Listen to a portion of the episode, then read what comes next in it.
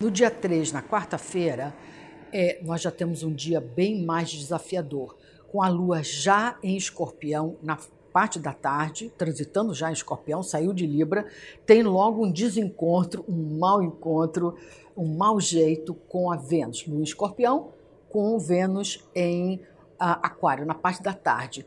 Aqui é tipicamente um momento um mau momento para se tentar conseguir ou negociar algum desconto, algum perdão de dívida, alguma camaradagem, algum privilégio, alguma regalia, é, uma mão que passe pela nossa cabeça, um favorecimento extra, adicional, não, não vai rolar. É, o céu não está nesse momento para presentes e regalias. Já na parte da noite, o desencontro entre Lua e Saturno. Lua em Escorpião, Saturno em Aquário.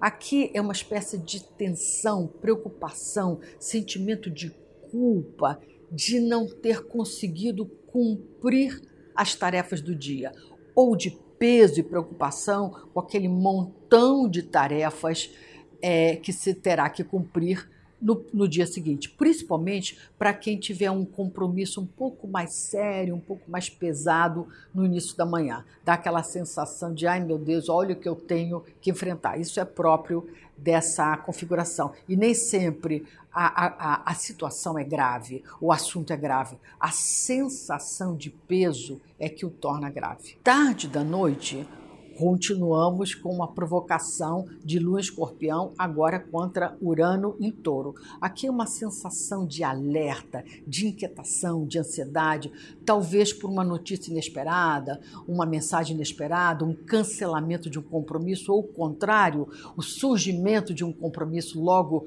para o dia seguinte. Isso tudo gerando um estado de alerta que perturba o sono.